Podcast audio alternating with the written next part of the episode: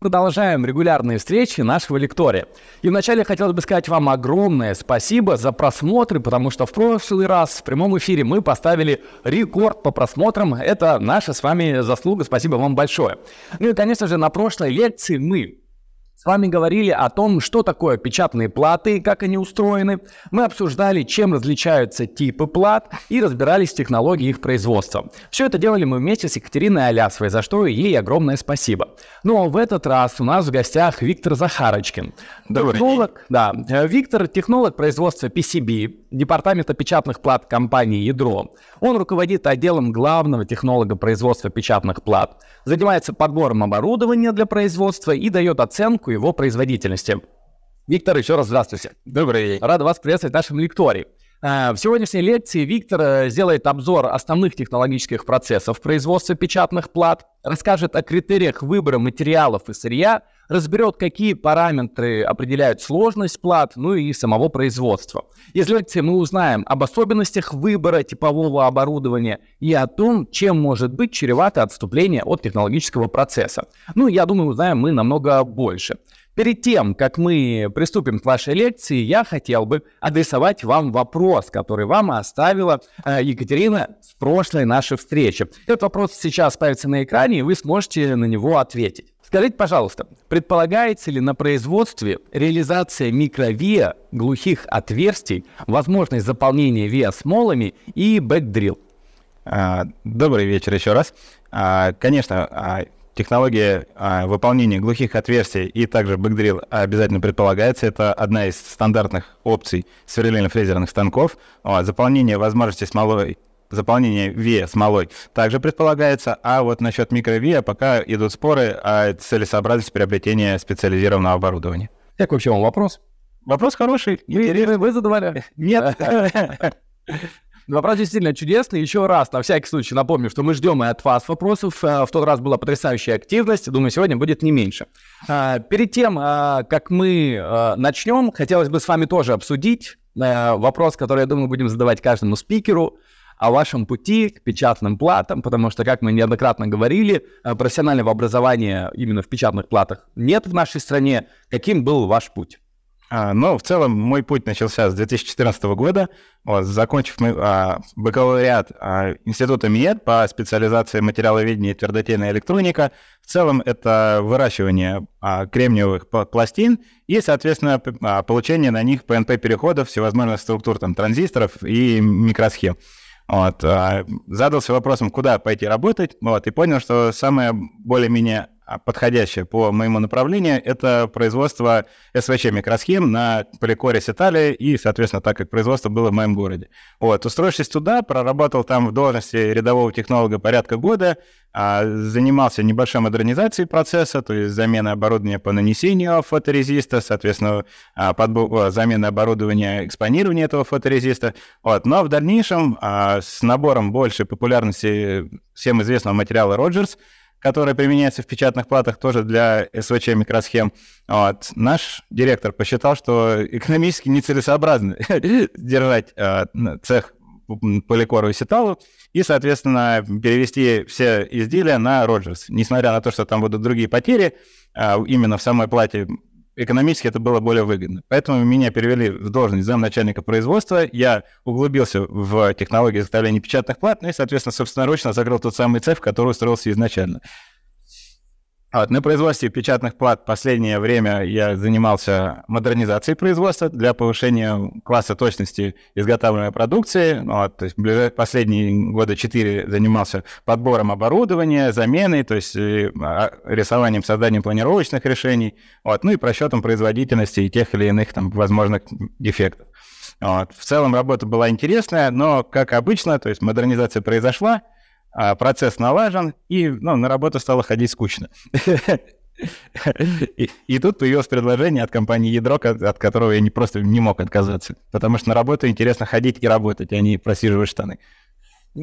Полностью с вами согласен. Да, скажите, рады ли вы такому повороту вашей профессионального, ну, вашего профессионального пути? Э, безусловно. То есть э, с каждым новым этапом а, у меня появляется все больше вопросов и потенциальных путей получения той или иной, тех или иных знаний, а развиваться всегда полезно. Как вы сейчас вообще себя чувствуете в мире печатных плат? достаточно комфортно и уверенно. Ну, это тоже интересно, друзья. Ну, а мы с вами будем сейчас э, также комфортно и уверенно себя чувствовать, потому что вновь нас с вами ждет интереснейшая информация. Напоминаю, что я жду от вас ваших вопросов. Обязательно их задавайте. Ну, а если не успеете их задать в течение эфира, то я скажу, когда и как можно будет их задать после. Все, Виктор, вам слово. Ну, что же такое печатная плата, да? А, на данном слайде представлено описание ГОСТовского термина «печатная плата». Вот, своими словами хотелось бы объяснить, что это токопроводящий рисунок, а, находящийся на поверхности диэлектрического основания. Вот. Это если мы говорим о односторонних или двухсторонних печатных платах. Ну и, соответственно, это система проводящих рисунков на, на и в диэлектрическом основании, а, если мы говорим о многослойных печатных платах. Вот. Хотелось бы объяснить нашим зрителям, что вот эта терминология ПП — это чистое сокращение печатная плата. Вот. И что же значит эти термины ОПП, ДПП, МПП? ОПП — это односторонняя печатная плата. Как видите на слайде, она в левом верхнем углу. Соответственно, это диэлектрическое основание, с одной стороны, э, которой находится наш токопроводящий рисунок. ДПП — это двусторонняя печатная плата. Соответственно, диэлектрическое основание в центре и сверху, и снизу, то есть топ и ботом, да, так называемые, у нас имеется токопроводящая схема, соединенная между собой токопроводящим а, отверстием. Соответственно, МПП — это многослойная печатная плата, Uh, у нас имеется диэлектрическое основание по центру и uh, где два слоя а, медной топологии медного рисунка находятся, и также еще и внешние слои а, на топе и ботами. Соответственно, вот на данном стадии это классическая четырехслойная структура. Вот. Но ИГЖ-ПП — это никакое не ругательство, а это гибко-жесткая печатная плата. То есть, по сути, это две отдельные печатные платы, соединенные между собой гибкой частью, так называемым шлейфом. Хотелось бы поподробнее рассказать об основных технологиях получения вот этого токопроводящего рисунка, так, называемой топологии, ну или проводников. А, в настоящее время основными являются три метода. Это субтративная технология, аддитивная технология и комбинированно-позитивная так, ну, а, еще другими словами, поладдитивная технология. Давайте же разберемся, в чем их отличие и в чем они заключаются. Субтративная технология переводе с английского subtract — это вычитание и ну, метод вычитания. То есть э, основная ее цель — это, имея диэлектрическое основание, ламинированное медными фольгами диэлектрическое основание, каким-то образом получить только проводящий рисунок. Какие об, а, образы и методы существуют? Это химический метод, то есть мы травим ее, это механическое формирование зазоров, это то есть фрезеруем, да, медь снимаем лишнюю, ну или лазерная грави, гравиров, гравировка. Вот. Соответственно, основной а, и самый популярный это химический метод, потому что он наиболее а, быстрый, да, труд, и менее трудозатратный. Вот. А, на слайде представлена схема этого метода, то есть мы берем диэлектрическое основание, ламинированное фольгами сверху и снизу, вот, наносим светочувствительный материал с фоторезист, а, экспонируем, то есть облучаем светом, получаем необходимую нам, закрываем необходимую нам топологию а, этим материалом. И, соответственно, а, та часть, которая подлежала облучению, она полимеризуется, то есть затвердевает, а та часть, которая не а, попала под освещение, она смывается на э, процессе проявления. Вот. Ну и, соответственно, после мы имеем топологию, закрытую фоторезистом, и открытые а, пробельные места с медью. Вот. Опускаем а, данную структуру в установку травления, вот, ну, либо в травильный раствор, и вся незакрытая медь стравливается, уходит, а вся а, зак, а, закрытая фоторезистом остается. И при раздубливании фоторезиста мы получаем диэлектрическое основание с а, топологией на сверху и снизу. Вот. Плюс этого метода это возможность полной автоматизации процесса, высокая производительность, низкая себестоимость. Вот. А из минусов мы не можем получить связь между верхним и нижним слоем, ну, то есть между топом и ботомом. Вот. И а, наличие экологических проблем из-за того, что необходимо утилизировать а, большие объемы отработанных травильных растворов. Вот. Следующий метод – аддитивный. А, ну, аддитив а, а, в переводе с английского это добавление, то есть он радикально противоположный предыдущему. Вот. Заключается он в том, что мы берем диэлектрическое основание не ламинированное, наносим фоторезист, опять тут делаем процесс фотолитографии, да, экспонируем, то есть облучаем светом. Но в этот раз мы экспонируем в негативе и закрываем те места, которые нам не нужно, а, чтобы были проводниками. Вот. И опускаем данную заготовку а, в химическое меднение. Таким образом, все открытые места на диэлектрике подкрываются толстостенной медью. Вот. А, и после снятия фоторезиста мы имеем, опять же, ту же самую топологию на топе и ботами, вот, а, необходимой нам толщины. А, и в целом главный плюс этого метода является в том, что мы можем не снимать фоторезист, и он будет являться как бы защитным при поверхностном монтаже. Вот. А основным минусом данного процесса является длительность процесса, и необходимость использования фоторезистов, которые стойки к воздействию щелочных растворов, потому что в основном фоторезисты разработаны для травления, и они стойки к кислотным растворам. Вот. А, но благодаря этому методу мы можем получить уже связь между топом и ботомом, то есть нам необходимо было предварительно просверлить отверстие, и тогда мы уже имели какой-то контакт. Основная технология, которая сейчас применяется в производстве печатных плат, а, двухсторонних, например, да, это комбинированная позитивная технология. То есть в чем же она заключается? Мы берем двухсторонний фольгированный диэлектрик, а, производим механическую обработку, ну, то есть сверление, и потом производим предварительную подготовку поверхности, то есть создаем токопроводящий слой. Мы наносим его путем прямой металлизации или химического меднения.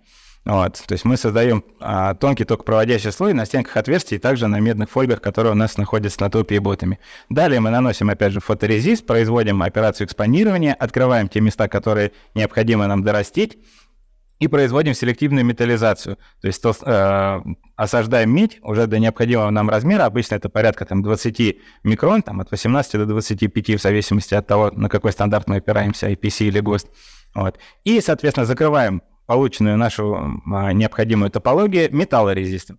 Далее мы производим снятие фоторезиста вот, и травление меди уже закрытой металлорезистом. Соответственно, фоторезист убрали, открыли медь. Погрузили в травильный раствор, все, что закрыто было металлорезистом, у нас осталось, все, что было открыто, стравилось. Вот. Ну и снимаем металлорезист, в целом получаем полностью годную готовую рабочую плату. Вот. Далее мы просто наносим а, паяльную маску и а, финишное покрытие исключительно для того, чтобы, во-первых, а, медь у нас не окислялась, то есть не ржавела, да, по-русски. Вот. И, соответственно, для того, чтобы на поверхностном монтаже не было рассекания припоя и не было коротких замыканий между, там, вот как, например, здесь, да, контактное отверстие и площадка соседняя. Ну и поскольку мы уже теперь эксперты, на данном слайде представлена типовая технология изготовления многослойной печатной платы а, металли... Э, со сквозной металли... металлизацией отверстий.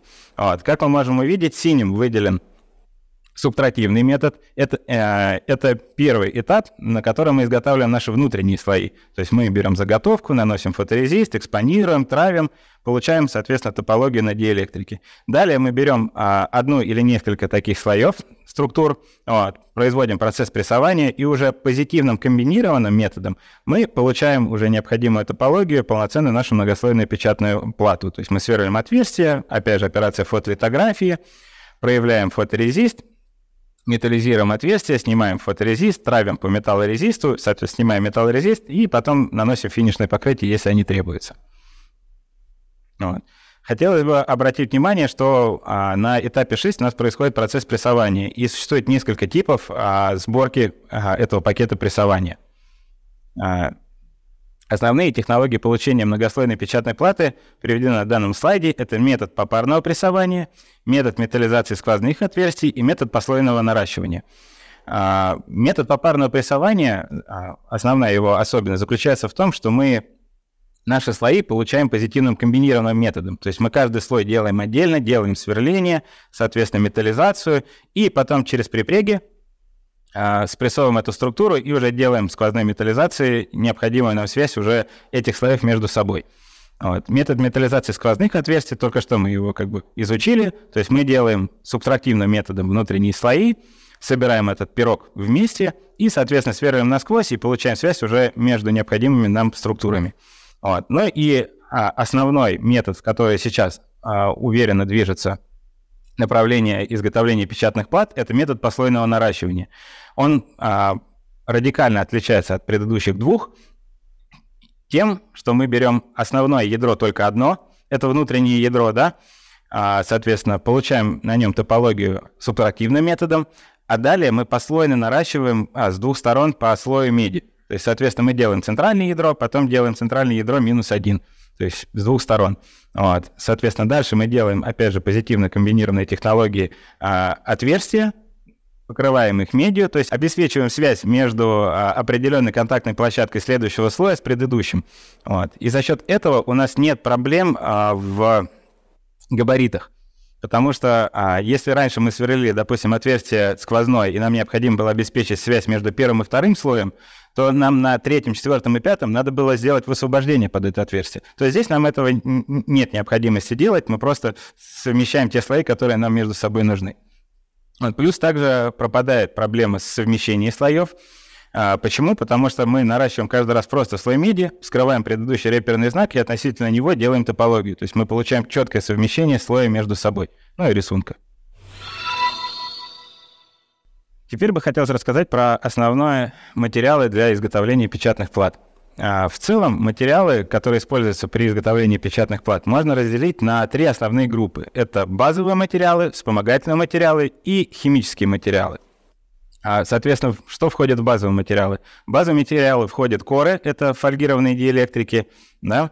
припряги, это прокладочный диэлектрик, недополимеризованный, то есть до состояния, как а, в коре, вот, и медные фольги. К вспомогательным относятся те материалы, которые, без которых технологический процесс был бы невозможен, но они, за исключением маски, не остаются на печатной плате. Это то есть фоторезист, без него бы мы просто физически не смогли бы получить нужную нам топологию. Сверла и фреза — это как бы материал, без которого мы бы не получили отверстия, да, и связи между нужными нам слоями. Вот. Ну и, соответственно, вспомогательных материалов для сверления и для прессования. То есть это всевозможные накладки, подкладки для сверления, и для прессования это термобуферы, антиадгезивные а, пленки, потому что в процессе прессования а, припрек, да, наш материал, который к базовым относится, он вытекает вытекает из нашей структуры, заполняя все пустоты между медными проводниками. Вот. И а, в целом, если мы не используем антиадгезивные пленки, то у нас бы пресс-формы слепались. Но об этом я расскажу подробнее, когда мы подойдем к этапу прессования. Вот. Ну и, соответственно, химические материалы без них. Просто технологии печатных плат — это что-то невозможное. Вот. А их можно разделить на базовую химию. В основном это отечественные кислоты, щелочи и, и соли вот, на которых делается база нашего технологического раствора, и всевозможные добавки, которые как раз удерживают тот или иной компонент раствора в нужном нам параметре для того, чтобы получить воспроизводимый и надежный результат. Ну и аноды, куда без них, то есть у нас есть э, э гальваническое меднение, то есть, соответственно, там используются медные аноды АМФ с добавлением э, фосфора. Вот, у нас есть процесс гальванического золочения, но там, правда, используется не золотой анод, как бы это не хотелось, да, схватить и на пенсию. Там используются аноды из э, э, титана, платинированные. Вот. А, и, соответственно, аноды для никелирования, там никель используется. Вот. Давайте подробнее а, подойдем к базовым материалам, к корам. В целом, базовые материалы разделяют по типу и назначению самой печатной платы. Если мы говорим о гибких печатных платах или гибко-жестких печатных платах, то это а, полиамиды а, и покрывные пленки, таких производителей, как Кэптон, Дюпон и Кремпел. Вот. Если мы говорим про СВЧ печатные платы, то есть это всевозможные антенны, а, то это второпластовые и тефлоновые а, диэлектрики таких фирм, как Роджерс, Токаника, OneLine и Релонг. Если мы говорим о печатных платах стандартного применения, то есть вот те же самые, что в этом пульте, там, а, соответственно, там в простых устройствах, то это просто фольгированные стеклотекстолит FR4 с температурой стеклования 130, 150, 170. Это больше зависит от технологии поверхностного монтажа. Если бессвинцовая пайка, то, соответственно, берем 170. Если свинцовая, то можно и 150, и 130. Вот. И в целом, как бы под э, эти стеклостекстолиты подходят даже российские производители, как бы проблем нет, можно брать у нас и как бы делать печатные платы. Ну и если мы говорим о печатных платах для а, high-speed устройств, таких как серверы, да, системы хранения данных, то там уже а, подраздел FR4 с низкими потерями или с ультранизкими потерями, такие как low loss или ultra low loss, то есть, и они представлены у таких производителей, как TUC, iTech, EMC, Ventec, Panasonic и так далее. Вот. А, когда мы обращаемся к подбору, ну, собираемся выбрать тот или иной материал для того или иного устройства, то есть в основном первым делом это делают наши разработчики, рендишники, да, они обращают внимание на что? А, в основном на decay DF, это диэлектрические потери и тангенс угла, а, диэлектрическая проницаемость decay и тангенс угла диэлектрических потерь DF. То есть они используют эти значения для того, чтобы рассчитать импедансы, то есть комплексное сопротивление, и также они смотрят на TG, но в основном больше для того, чтобы подошло к нашему поверхностному монтажу, и плата просто не раскрылась, как мокрая книга в процессе а, поверхностного монтажа.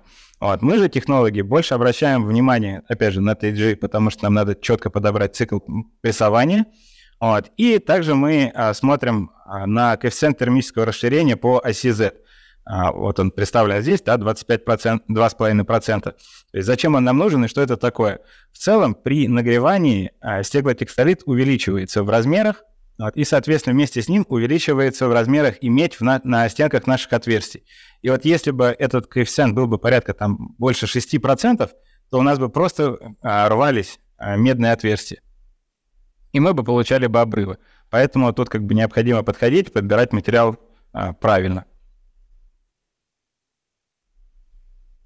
Вот. Насчет базовых материалов про сверление, фрезерование и прессование я уже сказал. Хотелось бы выделить один из основных – это фоторезист.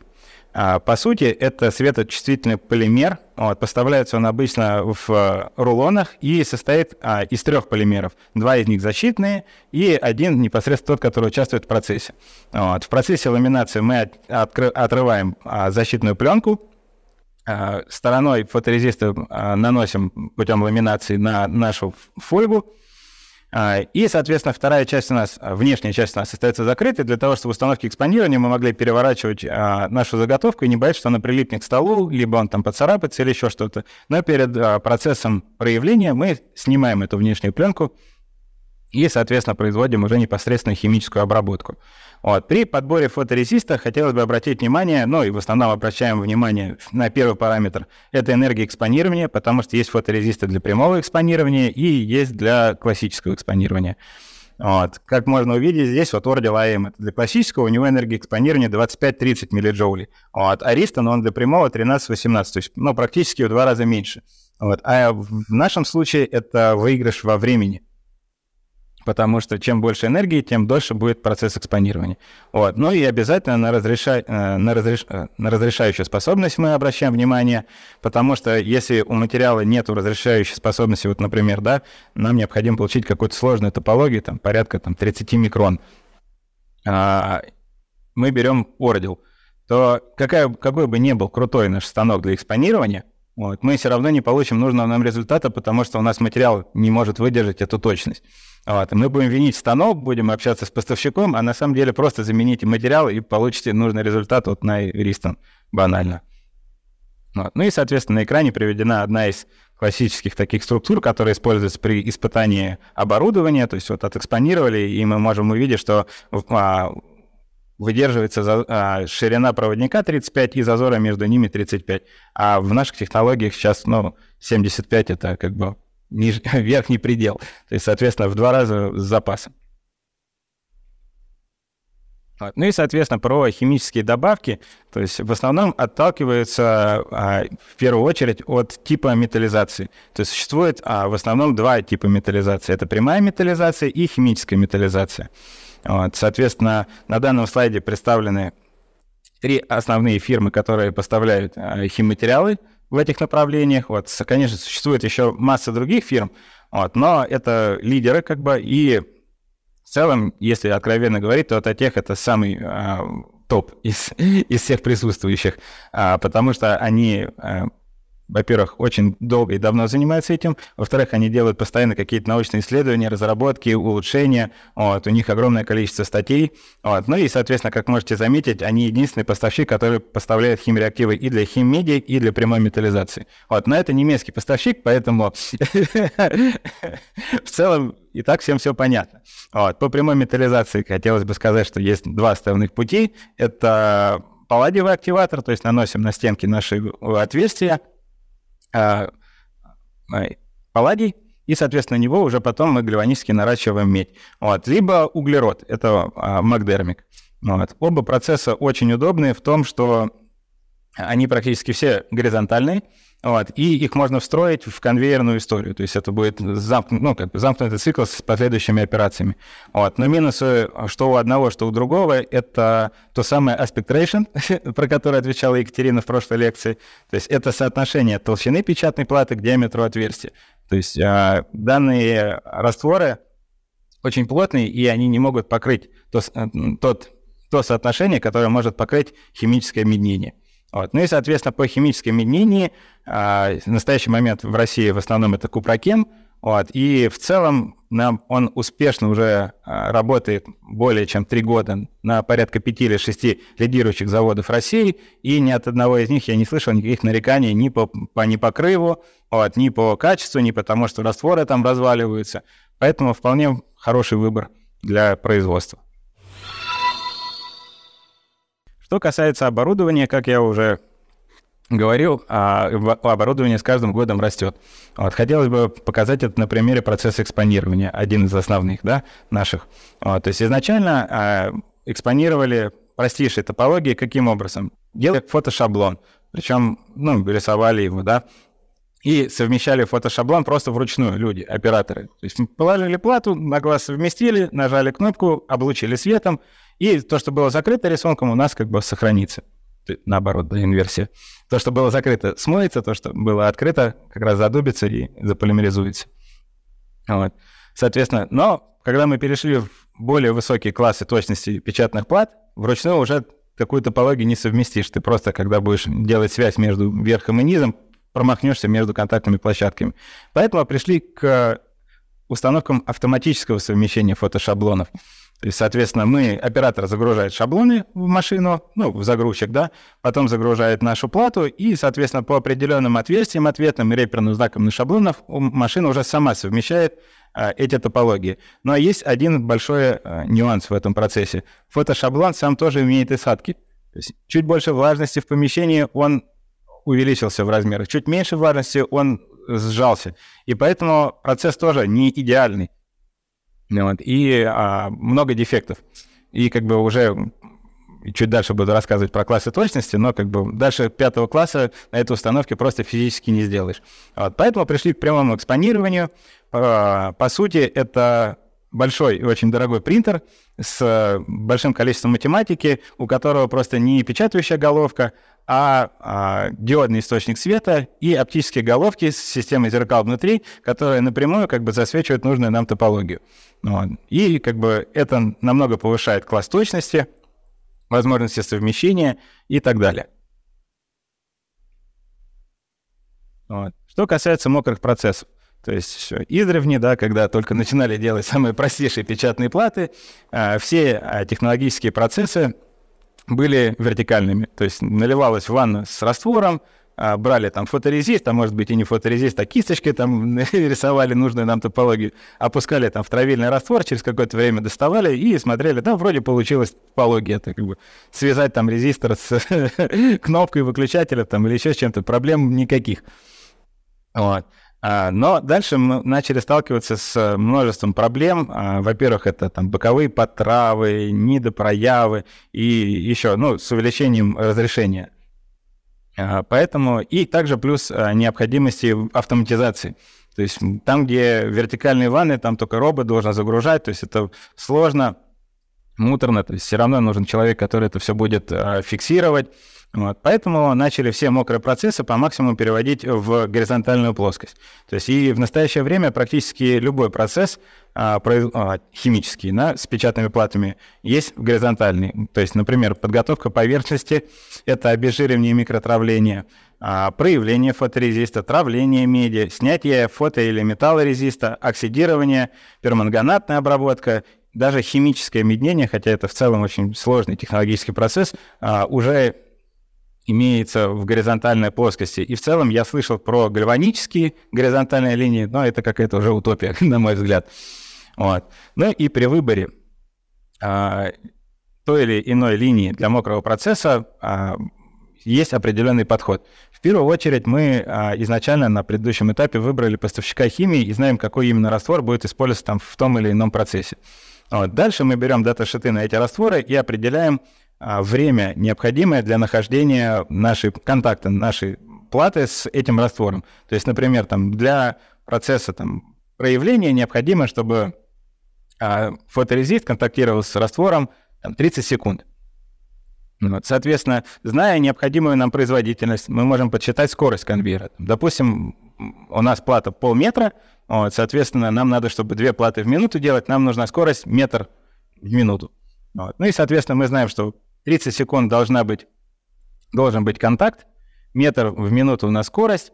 Вот, соответственно, мы можем взять полметровую линию и понимаем, что нам этого достаточно. Вот, то есть добавляем там порядка 20% запаса технологического и в целом уверенно знаем, что нас эта линия устроит. Вот. Но дальше мы обращаем внимание на еще дополнительный ряд функций и фишек, так называемых, того или иного поставщика или той или иной линии. Например, для травления не, просто жизненно необходимо а, вакуумные отсосы. То есть на нижней части у нас работает гравитация и постоянно обнов... ну, как бы убирает раствор с поверхности. На верхней части для этого необходимы вакуумные отсосы, чтобы у нас не было лужи травильного раствора на поверхности и, соответственно, не было перетравов или, наоборот, недотравов. Вот. Также мы смотрим на какие-то опции по возможности регулировки давления на рядах э, форсунок. Вот. Соответственно, мы смотрим на всевозможные э, фишки из разряда промывка ультразвуком, промывка под высоким давлением и, соответственно, дополнительные всевозможные сенсоры, которые косвенно нам показывают, что технологический процесс работает верно. Это pH-метры, датчики плотности, кондуктометры. То есть, меря электропроводность, мы знаем, что какой-то металл у нас начал увеличиваться, если электропроводность растет, и, соответственно, знаем, что необходимо обновить тот или иной раствор. Вот. Что же касается а, прессования, то есть а, на слайде представлен а, шестиэтажный, по-моему, пресс, а, соответственно, прессов в настоящее время на рынке масса. Вот. В основном их а, различие это первое, это метод а, а, сдавливания, то есть вот на данном слайде это пятипоршневой пресс. Вот, в основном они однопоршневые, либо а, привод на цепи, либо есть даже на воздушной подушке, то есть э, надувается мембрана, и она создает давление, чтобы спрессовать нашу структуру. Вот. Следующее а, подразделение прессов – это по методу нагрева, то есть существует а, масляные пресса, существует э, электропресса, даже индуктивные есть, как в духовке, э, точнее, как плиты, да, а, то есть индуктивным нагревом. Ну, либо, а, допустим, на производстве самого стеклотекстолита, да, используется или подача питания на сам, саму медную фольгу. То есть там прокладываются листы припрега, между ними прокладывается такой в форме доллара, наверное, да, буква «С», листы меди и подавая питание сверху и снимая его снизу, мы греем медь, и за счет этого происходит нагрев. Вот.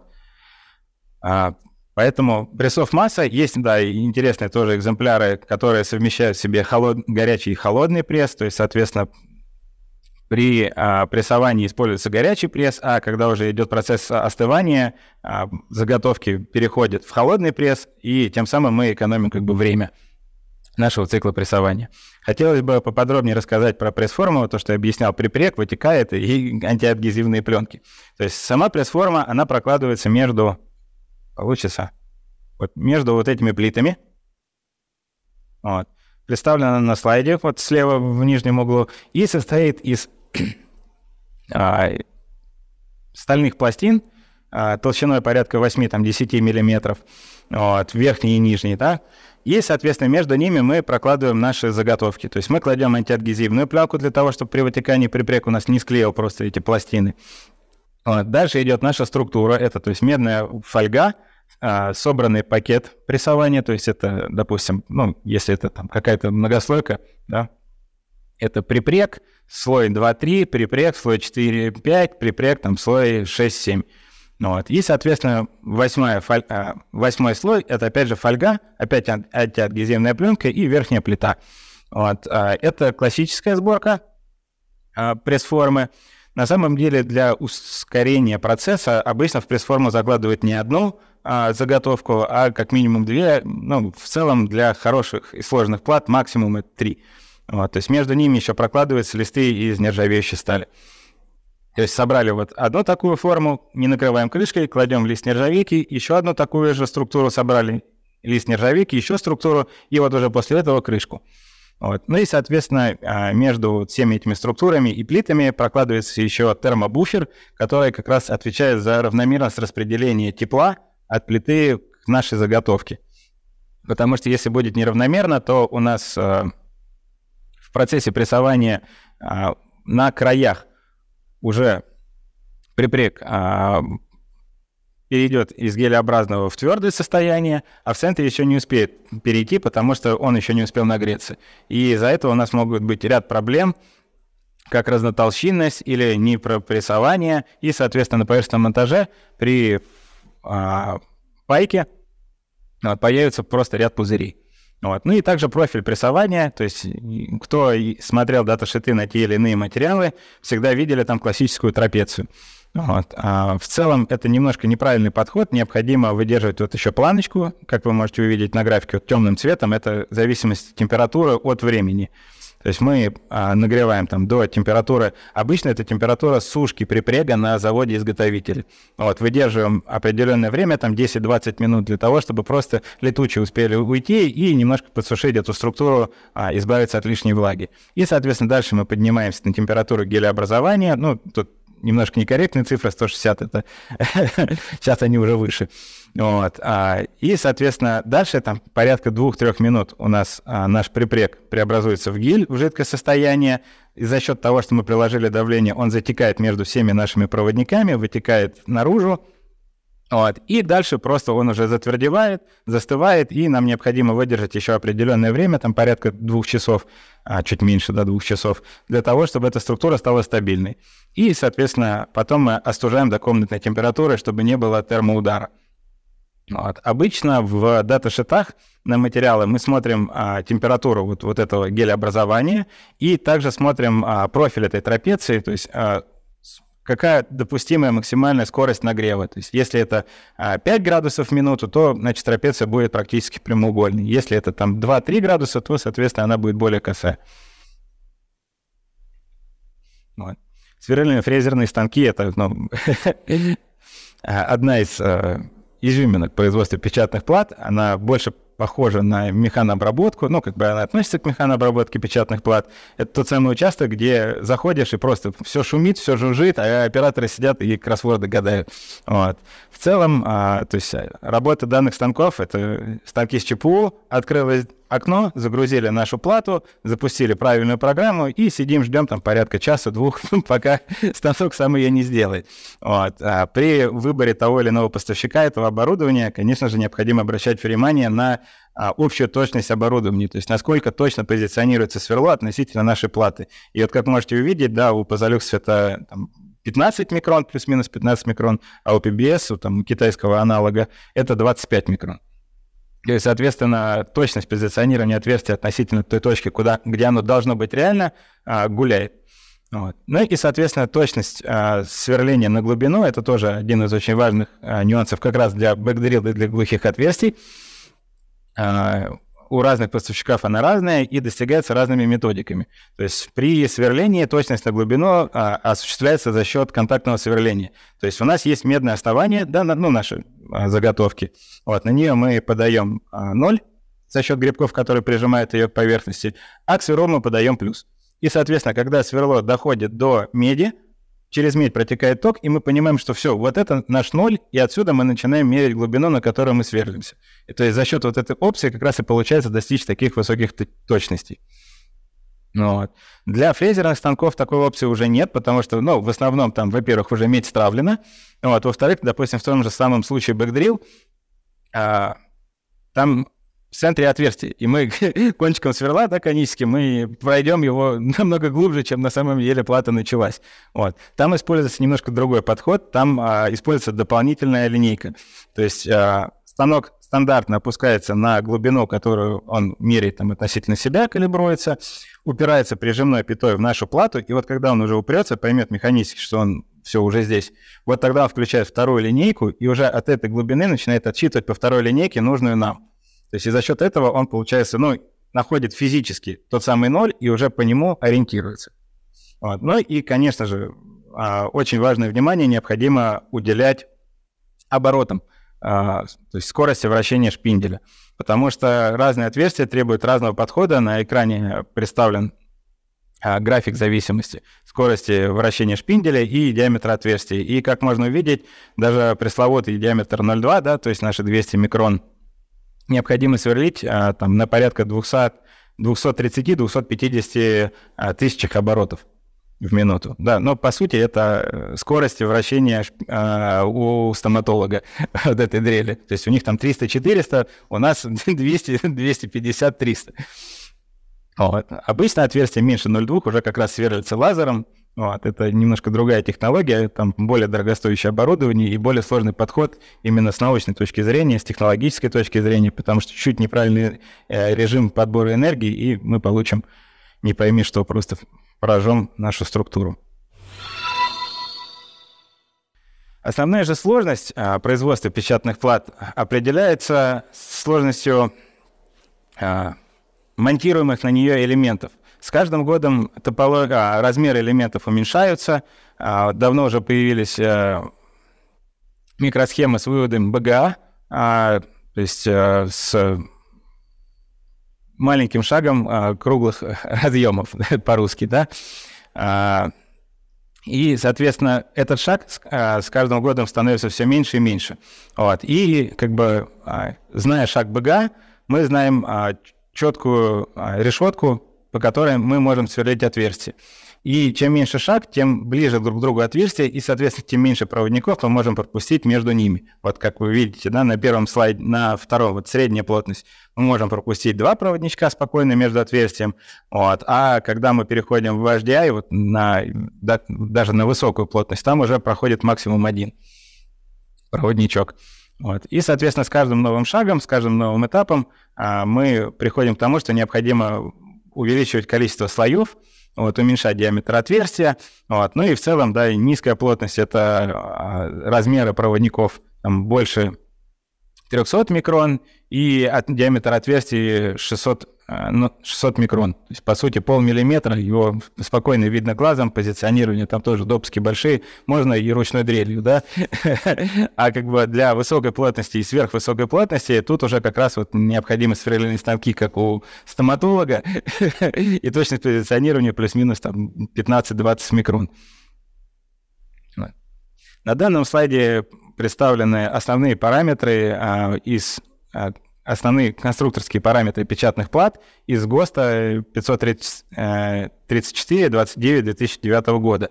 Вот. А в целом, когда мы разговариваем с производствами, особенно с российскими, да, ну, потому что наши стандарты, вот, мы, чтобы понять уровень э, этого завода, спрашиваем, а какого класса точности вы делаете плату? Вот. И, соответственно, нам отвечают там третий, второй, пятый, шестой, седьмой, там, восьмой. Вот если нам отвечают восьмой, то мы знаем, что люди вообще профаны на самом деле, потому что их всего семь. Вот. А, в целом, а, хорошее а, развитое производство производит платы пятого и шестого класса точности. Вот. И все, что уровнем ниже, то есть имеет там дешевое, дешевое оборудование, да, то, то производит или низкую культуру производства, они производят до четвертого класса.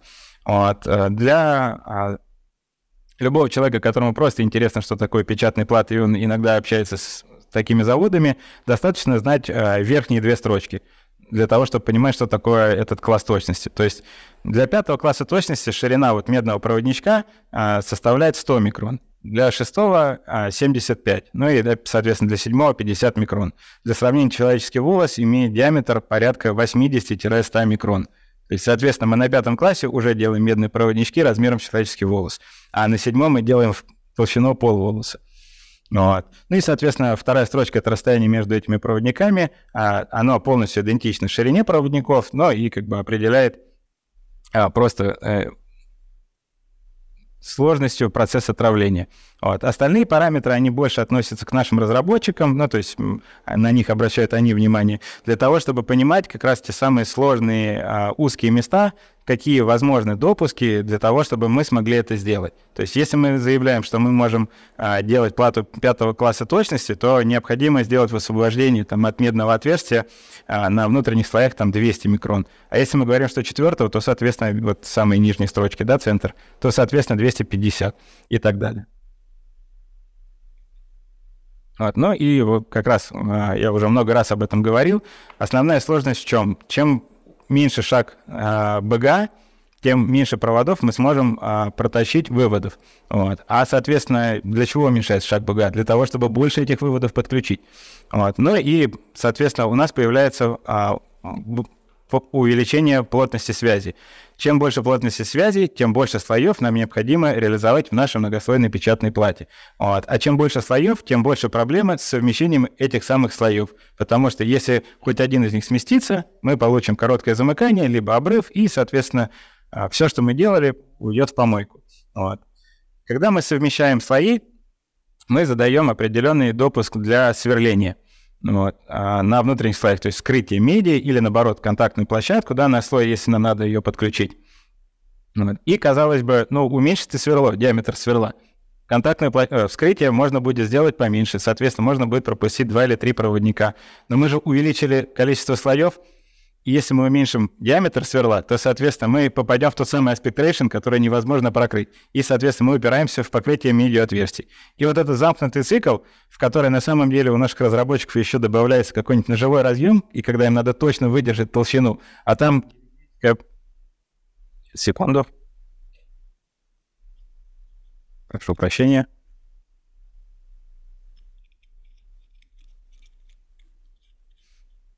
А там еще потери э, играют роли, и надо подобрать определенную толщину с DKDF. Вот, то есть, на самом деле, как они работают и как они это делают, для меня большая загадка. Но мы всячески пытаемся им помочь в этом. То есть, когда они нас спрашивают, а вот так сможете, вот так сможете, или вот так сможете, мы пытаемся найти какой-то консенсус, чтобы у них как бы плата функционировала так, как она должна, и нам было, ну, не миссия невыполнима, а что-то просто сложное. Ну и, соответственно, я уже говорил, что а, чем меньше проводники, тем сложнее их протравить. Вот, а, и чем мы поднимаем выше частоту а, сигналов, идущих по нашим проводникам, тем больше а, всевозможные дефекты на них или их структура влияет на параметры и помехи. Вот. А, к примеру, а, на данном слайде а, в правом верхнем углу представлен процесс травления. То есть, соответственно, мы закрыли фоторезистом а, нашу медную топологию и, соответственно, обрабатываем ее раствором. Раствор травит медь как вниз, так и под фоторезист. Ну, потому что он, он не умный. Куда его налили, то он и кушает. Вот. И мы имеем боковой подтрав, а, который определяется отношением толщины F, ну, уменьшение толщины к его высоте. Вот. И в целом а, опытные производства, которые давно функционируют, имеют вот этот фактор травления порядка пятерки. Вот. Российские производства работают на фактор травления где-то 2-3. Вот. И как бы именно поэтому необходимо, во-первых, конструкторам закладывать этот, а, эту структуру у себя в документацию, ну и, соответственно, нам закладывать а, допуск на травление, то есть чуть-чуть увеличивать проводнички для того, чтобы получить нужную нам ширину в конечном счете. Вот. Ну и, как я уже не раз говорил, вот, основные этапы, приводящие к окончательному браку, то есть после которых уже плату не починить, не восстановить, там, не переделать, а выкидывается в помойку, это травление, совмещение и сверление. Вот. Ну и, соответственно, снизу представлены реальные жизненные дефекты, а, фотографии реальных жизненных дефектов. А, левый нижний угол — это перетрав, то есть вот на большой плате в одном проводничке произошел перетрав, скорее всего, вскрылся фоторезист, или попала грязь какая-то вот под него и под фоторезист затек травильный раствор. И, соответственно, он нам сделал обрыв медного проводника. И его ну, физически никак не восстановишь, это потеря. Вот. А на центральном слайде представлено рассовмещение сверловки относительно топологии. То есть, соответственно, был увод сверла, скорее всего, был не откалиброван сверлильный станок. И в целом вот эта плата по ГОСТу уже не допускается, потому что не реализован гарантийный поясок. Вот. По IPC она допускается, но необходимо произвести электротестирование, потому что потенциально мы там попали мимо какой-то контактной площадки, либо наоборот попали в землю. Вот. Крайне правый а, изображение, это была проблема с э, установкой экспонирования, соответственно, было рассовмещение верхнего и нижнего слоя. Вот как видите, в контактной площадке должны быть по центру высвобождения, а они ушли в правый нижний угол. И вот, соответственно, если совместить вот эту картинку со сверловкой, то как раз мы 100% получим брак, потому что сверло тоже, если уйдет в правый нижний угол, оно нам образует короткое замыкание между площадкой и высвобождением под ним, ну, то есть земляным там или опорным слоем. Вот. Ну и, соответственно, вот эта красно-желто-зеленая картиночка, это один из курьезных случаев. А, был апдейт, соответственно, пришла новая ревизия платы, нам заменили а, гербера, ну, данные, да, программы для установки экспонирования. Мы это экспонировали и на участке электроконтроля получили уверенное короткое замыкание в одном и том же месте, там на порядке 10 плат, как бы пробной партии. Вот. Если бы это была бы единичный случай, то, скорее всего, была проблема в совмещении либо в сверлении, а так как это четко воспроизводимый как бы дефект, вот, мы пошли разбираться в кам-департамент и увидели, что оказалось, забыли поменять один слой питания. И, соответственно, как раз он, получается, там вот этот желтый проводничок внизу, он должен был быть ниже, либо выше. Вот. И, получается, мы изначально делали короткое замыкание. Поэтому, как бы, подготовка данных к производству — это один из очень важных а, технологических аспектов, и о нем вам более подробно расскажет на следующей лекции лектор Евгений Дебошин. Ну и, соответственно, как я уже говорил, у нас много химии, сверлильных станков, фрезерных станков, и в целом, ну, как бы кажется, что это опасное производство для человека и для оператора. На самом деле все не так страшно, да, то есть на производстве печатных плат есть два основных фактора а, опасных факторов для человека. Это физические факторы и химические факторы. Ну, химические факторы — это токсичные, раздражающие, всевозможные пары кислот, щелочей и так далее. Вот. А, но в целом они решаются крайне примитивным образом. Все горизонтальные линии полностью закрыты в себе и подключены к вытяжной вентиляции. Поэтому химия улетает в вытяжку, и на человека никак не воздействует. Вот. Единственное, что для того, чтобы не загрязнять окружающую природу, как бы в этих воздуховодах установлены скруберы, воздушные душики, которые конденсируют все эти пары и отправляют на очистные сооружения. Поэтому мы и человека защитили, и, соответственно, природу тоже. Вот. Всех э, гальванических ваннок, да, открытых, там, где зеркало раствора большое, как бы там как раз температуры высокие, вот, соответственно, испарение идет более интенсивно, устанавливаются бортовые отсосы, то есть в структуре самой ванны, либо а, накладные вентиляционные решетки делаются для того, чтобы вот все пары, которые из ванны идут, в них отходили. И как бы подбор а, вентиляторов, подбор сечения труб занимаются специальные инженеринговые фирмы, и а, если все сделано правильно, то человек в полной безопасности. А что касается физических факторов, то ну, поражение электрическим током да, механические воздействия, опять же, да, фрезерный станок сверлильный, там, то есть большие обороты, а, потенциально можно пораниться, да. А, аэрозоли, та же самая пыль стеклотекстолитовая, да, при сверлении, фрезеровании. И тепловые, тот же самый пресс, да, я говорил, там температура свыше 200 градусов, соответственно, и сушильные всевозможные шкафы после мокрых процессов, где температура там 100-150 градусов. Вот. Как бы как с ними бороться? Так крайне просто. Первым делом это инструктажи по электробезопасности и нормам охраны труда. То есть если человек обучен электробезопасности, он подходит к станку и проверяет перед запуском его, что заземляющий контур подключен, что автомат работает исправно, что нету никаких там искр или еще чего-то там подобного. Да? Ну, вот в примитивном если говорить. Вот. По нормам охраны труда, что если вдруг ты подошел там, к ванной, то не надо в нее засовывать руки, Соответственно, если вдруг хочешь открыть крышку в ванной, да, и проверить, что там с раствором, используй средства индивидуальной защиты, то есть респираторы, очки, маски и так далее. Вот. А далее, как раз со всеми механическими а, и тепловыми эффектами нас спасает датчик систем безопасности оборудования. Современное оборудование все а, оборудовано по европейским стандартам безопасности. То есть работает станок, открыл дверь, чтобы залезть в рабочий узел, сработал концевой датчик, и оборудование остановилось, выдало ошибку. А если вдруг нету даже той же самой шторки, да, или какой-то двери закрытой, то используются шторки безопасности, которые обеспечивают сигнал между собой. Если человек просовывает между ними руку, опять же, срабатывает э, безопасность, оборудование авто... сразу же автоматически отключается, все для того, чтобы обеспечить э, спокойствие, безопасность людей. Вот. Но для того, чтобы быть умеренных в этих всех автоматических системах, необходимо своевременно проводить ППР-оборудование. То есть это диагностика, э, ремонт, ну, плановый предупредительный ремонт, да, ППР. Вот. Чтобы быть уверенным, что все э, работает так, как должно работать.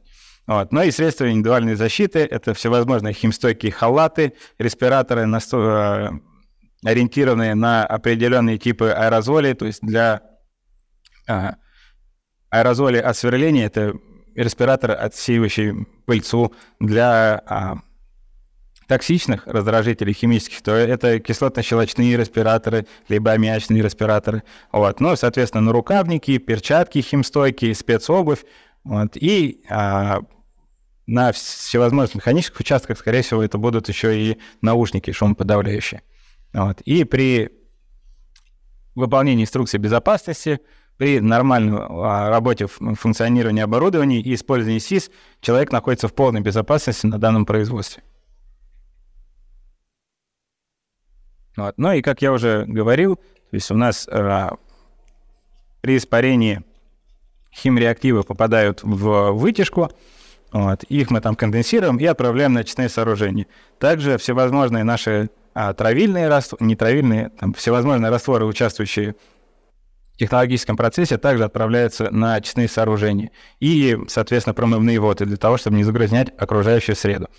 Вот. Там они попадают на следующие этапы. Первый этап — это усреднение, то есть, соответственно, с одной ванны кислый раствор пришел, с другой — щелочной. А, мы одним другой нейтрализуем, выводим на нормальный pH, там порядка 7-8. Вот. И, соответственно, дальше отправляем их в реакторный блок, где происходит смешение с коагулянтом и флокулянтом. То есть мы выбиваем все добавки примеси и народные включения в воду в механические плотные образования. Вот. И, соответственно, очищенная вода уходит дальше в канализацию, а, а полученная смесь уходит в илоуплотнители и в фильтр пресса. И, соответственно, на выходе мы получаем полностью обезвоженный сухой отход там, четвертого класса опасности. То есть, по сути, это стандартный быто- бытовой мусор. В целом я закончил и с радостью готов ответить на миллион вопросов, которые задали. Спасибо большое. На самом деле огромное количество таблиц, цифр, э, картинок — мы уже получили немалое количество вопросов, я их сейчас буду задавать, но обращаюсь ко всем зрителям, пишите еще, потому что я думаю, что Виктор с удовольствием ответит на самые сложные технические вопросы, которые только можно вам задавать, поэтому э, ждем вопросов еще. А, но перед тем, как я приступлю к вопросам наших зрителей, задам несколько вопросов от себя. А, вот э, технолог. Что самое сложное? Это подбор материалов, это построение линии производства или подбор персонала, который будет э, осуществлять все это производство. Но на современных автоматизированных производствах, то есть э, подбор персонала не сильную роль играет, то есть там просто должны быть дисциплинированные сотрудники.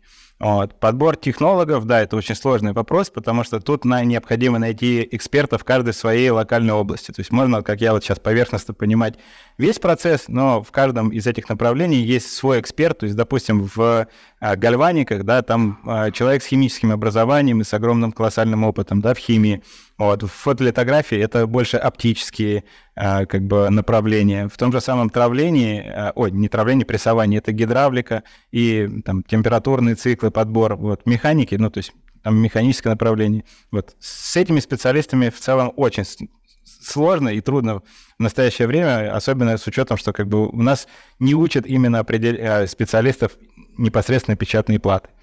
Ну, вот. С подбором материалов, ну, в наше время как бы полки-то опустили в магазинах, и с материалами пошло примерно то же самое. Конечно, в этом плане сейчас очень сильно выручает э, азиатское направление, то есть они давно и упорно а, двигались в этом направлении, и сейчас имеют стабильные воспроизводимые и материалы, и химию, и, соответственно, оборудование тоже как бы не идеальное, там, не швейцарское, но догоняет по уровню. Вот. И они очень гибкие в этом направлении. То есть если какое-то оборудование не нравится или надо какую-то опцию добавить, они всегда с радостью ее добавят. Скажите, что и как надо сделать. Вот. Соответственно, ну вот, наверное, как-то так. Но в целом, потому что я заметил, много информации всегда про материалы и чуть меньше про оборудование. Э, как я понимаю, линейка, она более стандартная какая-то идет, да, в процессе производства, или там тоже есть свои э, нюансы? Не, ну, Сейчас в России есть несколько основных вендоров оборудования, которые связаны с печатными платами, и у каждого из них есть свой импортный вендор а, того или иного. И в основном ты выбираешь больше, как сказать, партнера, который mm-hmm. как бы обеспечит тебя и технической, и технологической поддержкой, ну и также ты обязательно обращаешь внимание на те или иные функции, опции, сравниваешь параметры просто оборудования. Mm-hmm. Еще вопрос. А, технолог, вот вы находитесь именно в моменте изготовления Э, плат? Или вы все подготавливаете, и потом дальше специалисты работают самостоятельно? Потому что мы э, обсуждали, что и в интервью я читал, что если вдруг происходит какой-то брак, то тогда зовут технолога, и технолог дает э, ну, какое-то свое решение, что делать. Ну, идеальный рабочий день технолога, как мы, наверное, уже читали, да, это пришел на работу, сравнил, что все параметры соответствуют, и сидишь, пьешь кофе. Вот. Но в жизни это не так, потому что в жизни что-то случается. И, соответственно, любой какой-то дефект или еще что-то технолога вызывает. А так в целом, да, технолога задача какая? Изначально идеально отработать технологический процесс, знать те или иные параметры этого процесса и к чему они могут привести. Там, допустим, повысили температуру, значит, у нас там гель выйдет сильнее. Там, понизили температуру, значит, будет там недотрав. И, соответственно, зная все эти параметры своего процесса, вот. А технолог один раз его настраивает, если вдруг что-то не так, он, скорее всего, даже уже представляет, что могло случиться. Mm. Вот так. Ну и еще один вопрос у меня финальный. Есть ли в мире или вообще возможно полностью автоматическая линия производства печатных плат, где вот технолог загрузил э, начальные установки, и потом уже готовый процесс э, в конце линии принял. Но платы не переносились. Что-то подобное уже присутствует в Китае, но все равно есть ряд операций, на которых ну, без человека невозможно. То же самое банальная сверловка, то есть там необходимо взять и руками плату установить станок и нажать кнопку «Старт». То есть без этого никак не обойдешься. Но в целом это когда-то возможно будет? Ну, рано или поздно нас всех заменят роботы, да? Но мне понравился ответ, что если нас заменят роботы, то кто-то должен будет управлять роботами, поэтому вы без работы не останетесь. Так, ну, переходим к вопросам от зрителей. Еще раз огромное спасибо за то, что написали. Мы продолжаем принимать ваши вопросы и очень сильно их ждем. Скажите, пожалуйста, какой раствор самый опасный э, в технологии печатных плат? Вот как раз говорили про то, что могут быть какие-то отравления. Какой раствор самый ну, опасный? На мой взгляд, это снятие металлорезистов, потому что там концентрированная азотная кислота. Угу. Ответили? Ответили. Так, коэффициент теплового расширения меди или коэффициент теплового расширения стеклотекстолита. Скажите, что больше, что меньше, кто кого куда тянет при нагреве? И почему именно по оси Z важно учитывать КТР? А, ну, смотрите, при нагревании печатная плата расширяется, и, соответственно, когда она расширяется, у нас медный а, как бы цилиндр в, в этом отверстии, он тоже расширяется.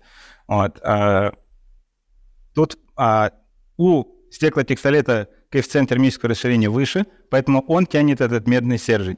И для этого, когда мы производим процесс гальваники, мы обязательно контролируем пластичность, что медь у нас спокойно тянулась там на 5-6%, то есть чтобы мы как минимум в два раза перекрывали вот этот э, лини... коэффициент линейного расширения стеклотекстолит. То есть, в общем, стеклотекстолит тянет медь, угу. вот, но медь своей пластичностью позволяет ему это делать. Спасибо.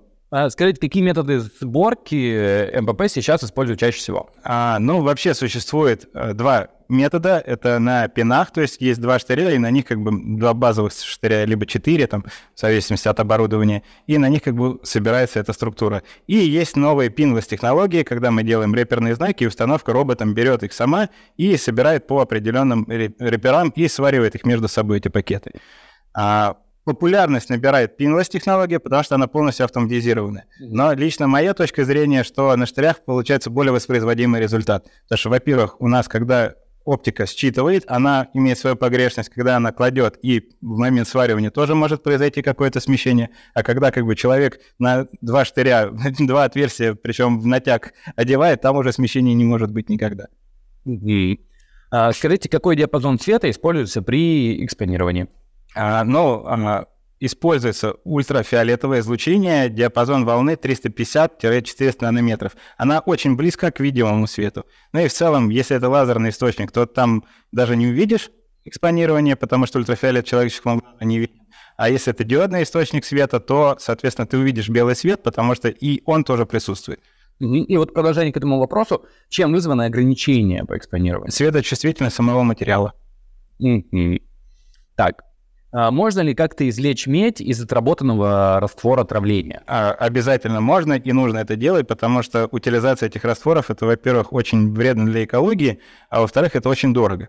Поэтому для каждого травильного раствора практически существует своя регенерирующая система, и как бы все зависит от того, какой раствор идет. Но в целом, в основном, в конечном счете, это электролиз, вот, и высаживается медь. Э, в центре вопросов хотелось бы отметить, что помимо вопросов мы получаем много благодарностей за классный доклад, поэтому спасибо вам большое. Э, это вам спасибо, что слушали. Я думал, я очень занудно все это рассказывал. Спасибо, что дождались конца. Было хорошо, э, и с шутками, и было где посмеяться. Так, мы возвращаемся к вопросам, потому что они еще есть. Скажите, какие требования к чистоте воды непосредственно на производстве печатных плат? А, есть ли они? Они есть. А, существует ГОСТ по воде. Сейчас я вам честно номер не скажу. Если нужно будет, напишите мне лично, я вам прям отправлю выдержку из стандарта. Но в целом это третий и второй класс очищенности воды. Это демерализованная вода. Угу. Скажите, на российских заводах какой класс точности чаще всего встречается? Пятерка. Вот в среднем уверенно делают пятый класс точности. А шестой у, а, уже избранные делают, там порядка, ну, 5-6 заводов, наверное, на всю страну. Но седьмой класс вообще в мире даже редко где-то? Или это... Седьмой класс — это уже ближе к подложкам. Ну, то есть вот если брать микропроцессор, да, а, ну, процессор, угу. то, соответственно, мы видим металлический корпус, под ним у нас есть сам процессор, сам камень, кристалл, да, и под ним есть уже стеклотекстолитовое основание, которое как раз имеет вот эти БГА-выводы, и которое появится на печатную плату. Вот седьмой класс, он больше вот в эту сторону уже идет. Угу. Но это редко встречается где-то в мире за вот такие. А, ну да. Ну, то есть они более узконаправлены, узкоспециализированы. Mm. Вот так вот. А, зависит ли класс точности от толщины меди, например, 35 или 18 микрон? А, потому что на, некоторые, на некоторых производствах базовые требования в данном случае отличаются по зазорам и либо ширине на 50.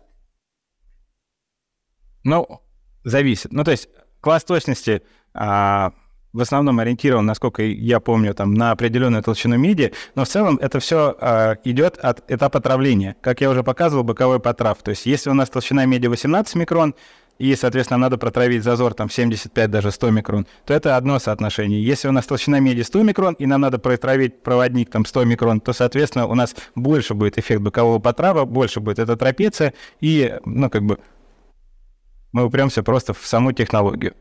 У нас тем временем опять вопрос про опасность. Какая примесь сточных водок самая опасная? Ну, вообще в целом а, хром и медь. Есть ли шансы у 3D-печати, мы, кстати, тоже разбирали этот вопрос, под серийное производство РСВ? А, точно, но под серийное производство точно нет. По крайней мере, ближайшие лет 10, пока их не усовершенствуют до эталона. То есть, насколько я знаю, есть 3D-принтеры, там, те же самых игрушек, да, ну, там, пластиком какие-то делают, но на заводах игрушки литьем делают, потому что это намного проще, быстрее.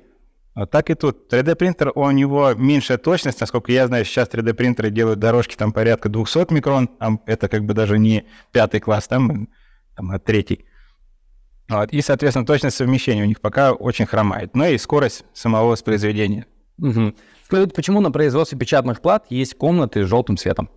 А, это как раз те самые комнаты фотолитографии, и за счет вот этого желтого светофильтра мы убираем ультрафиолетовую часть из, там, от наших источников света. Спасибо. Как устроен стеклотекстолит? И это какие-то волокна или частицы в полимере? А, смотрите, стеклотекстолит, по сути, это стекловолокно сплетенное, да, определенным типом плетения, как раз они там имеют там 10, 10 80, там 106, это как раз плетение стекловолокна. По сути, это ткань, да, из стекловолокна, а, которая облита а, эпоксидной смолой и заполимеризована эта смола. То есть, по сути, это смола, в теле которой есть а, сеткой сплетенный из стекло, стекловолокна. Угу. Скажите, вот развитие изготовления печатных плат, оно в чем? В том, что больше слоев можно будет э, совмещать?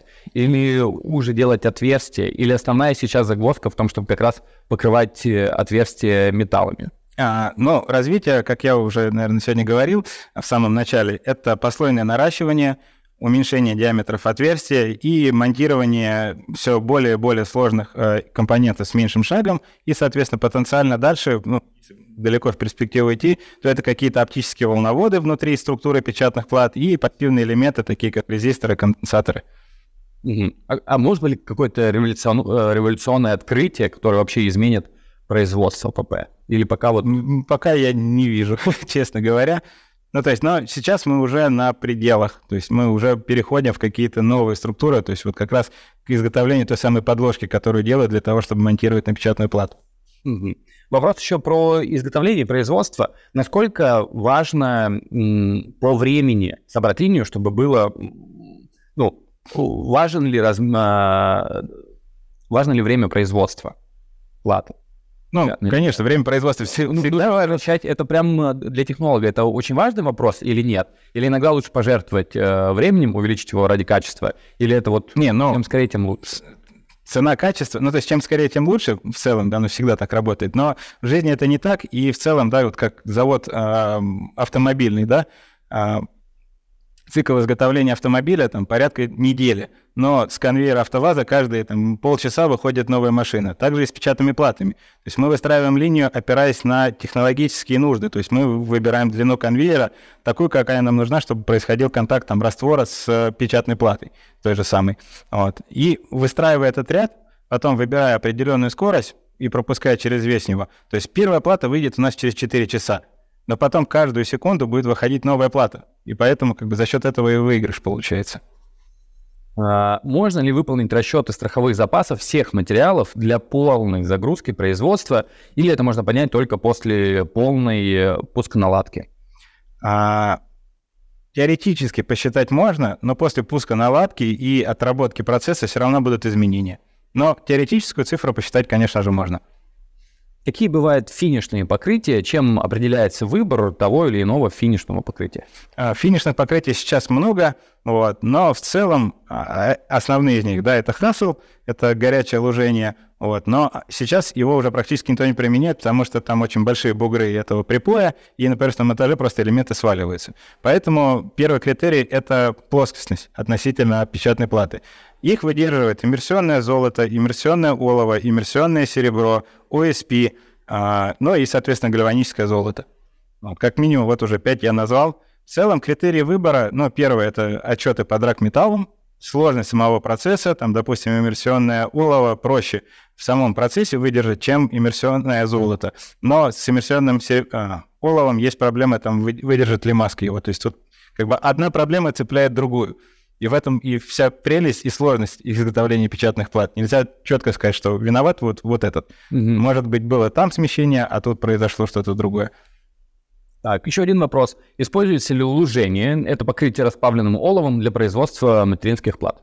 А, нет. Ну, то есть у нас финишное покрытие, как я вот только что сказал, то есть а, а, должны быть выдерживать плоскостность, то есть лудят уже на поверхностном монтаже.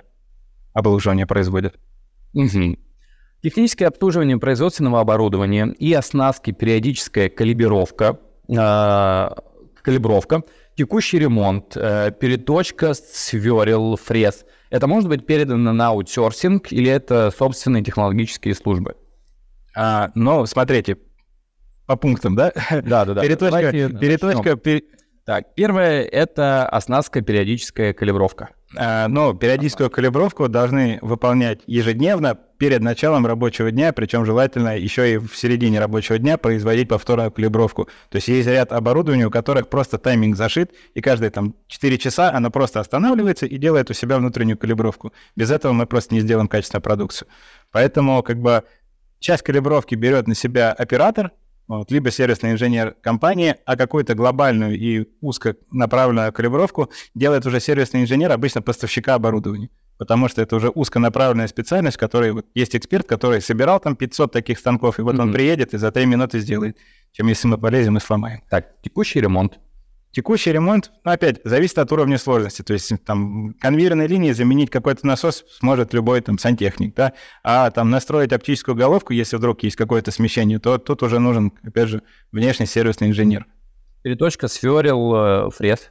А, в целом переточку сверил и фрез можно спокойно передать на аутсорс. В России есть компании, которые этим занимаются, но моя личная точка зрения, когда ты производишь сложной печатной платы, переточкой сверл нет смысла заниматься. Потому что если они сделают некачественную переточку, у нас произойдет увод сверла, и, соответственно, мы вот на такой панели из 30 тысяч отверстий, там одно выйдет в сторону и выкинем плату. То есть проще использовать новые сверла. Новые сверла.